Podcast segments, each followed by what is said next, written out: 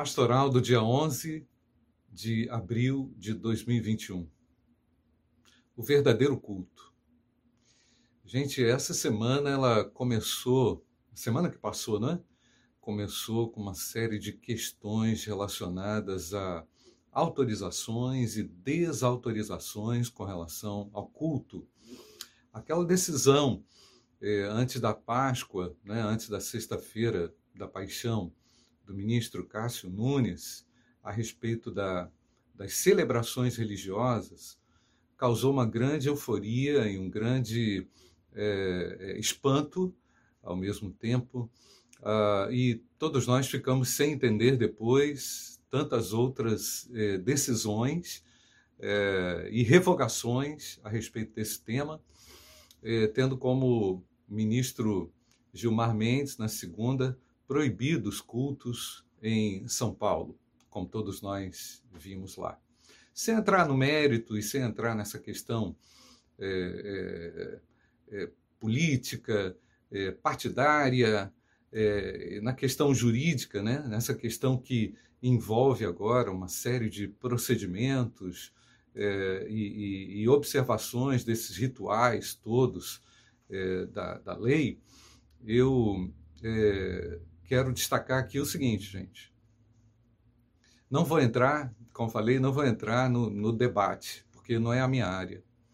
Mas vou entrar num ponto que é a minha área. Do que realmente é o verdadeiro culto. Como o verdadeiro culto precisa ser prestado. Nós já sabemos que não precisamos dos templos abertos para cultuar a Deus. Porque o crente, aquele que é dotado do Espírito Santo, tem uma atitude de culto, desenvolve uma atitude de culto. E a, na, minha, na, minha, na minha visão, o que precisa ser observado agora é se realmente cultuamos ou não cultuamos a Deus, na condição em que todos nós estamos. E isso me faz remeter sobre a base da adoração e a fundamentação do culto estabelecido pelo próprio Cristo ali naquela conversa com a mulher samaritana. Mais uma vez, uma mulher entra em cena e é grandemente abençoada pelo Senhor naquela trajetória do Senhor por Samaria. E aí ele lembra aquela mulher a respeito do, uh, da essência daquilo que é fundamental para que possamos prestar um verdadeiro culto em espírito e em verdade a Deus. Senhor, disse-lhe a mulher: Vejo que tu és profeta. Nossos pais adoravam nesse monte. Vós, entretanto, dizeis que em Jerusalém é o lugar onde se deve adorar. Disse-lhe Jesus: Mulher, podes crer-me que a hora vem quando nem neste monte, nem em Jerusalém adorareis o Pai. Vós adorais o que não conheceis. Nós adoramos o que conhecemos, porque a salvação vem dos judeus. Mas vem a hora, e já chegou, em que os verdadeiros adoradores adorarão o Pai em espírito e em verdade, porque estes são os que o Pai procura para seus adoradores.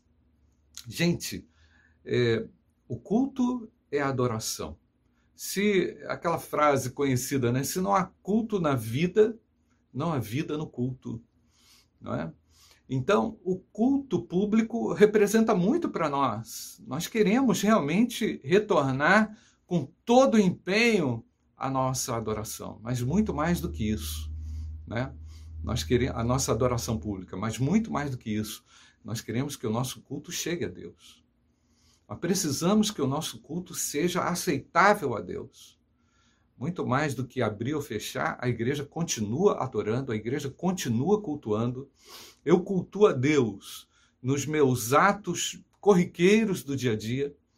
Eu cultuo a Deus numa, numa, numa ação espiritual diária e constante nos meus relacionamentos.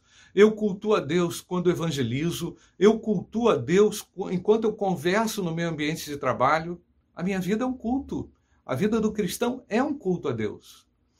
Então, o que define realmente é, o culto a Deus, o verdadeiro culto, é a minha atitude, é nem a minha sinceridade, é a minha atitude em adorá-lo em espírito e em verdade.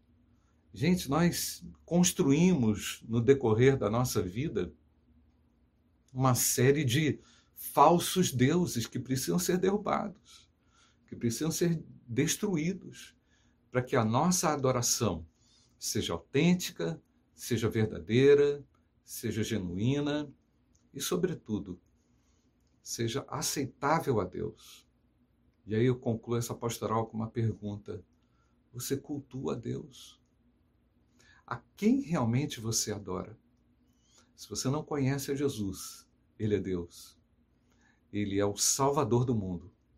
Ele é o nosso Salvador, ele é o nosso Senhor, digno do nosso culto, da nossa adoração. Nós não vamos fazer do culto qualquer coisa. Nós vamos fazer do culto o nosso próprio estilo de vida. Cultue a Deus. Deus abençoe o seu domingo.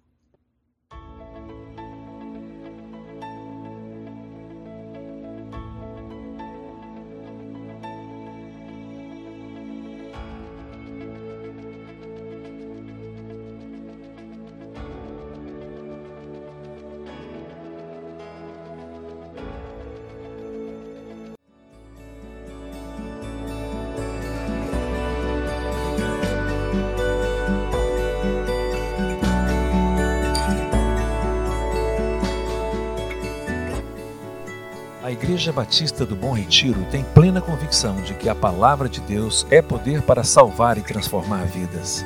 Nosso desejo é que essa mensagem tenha alcançado seu coração.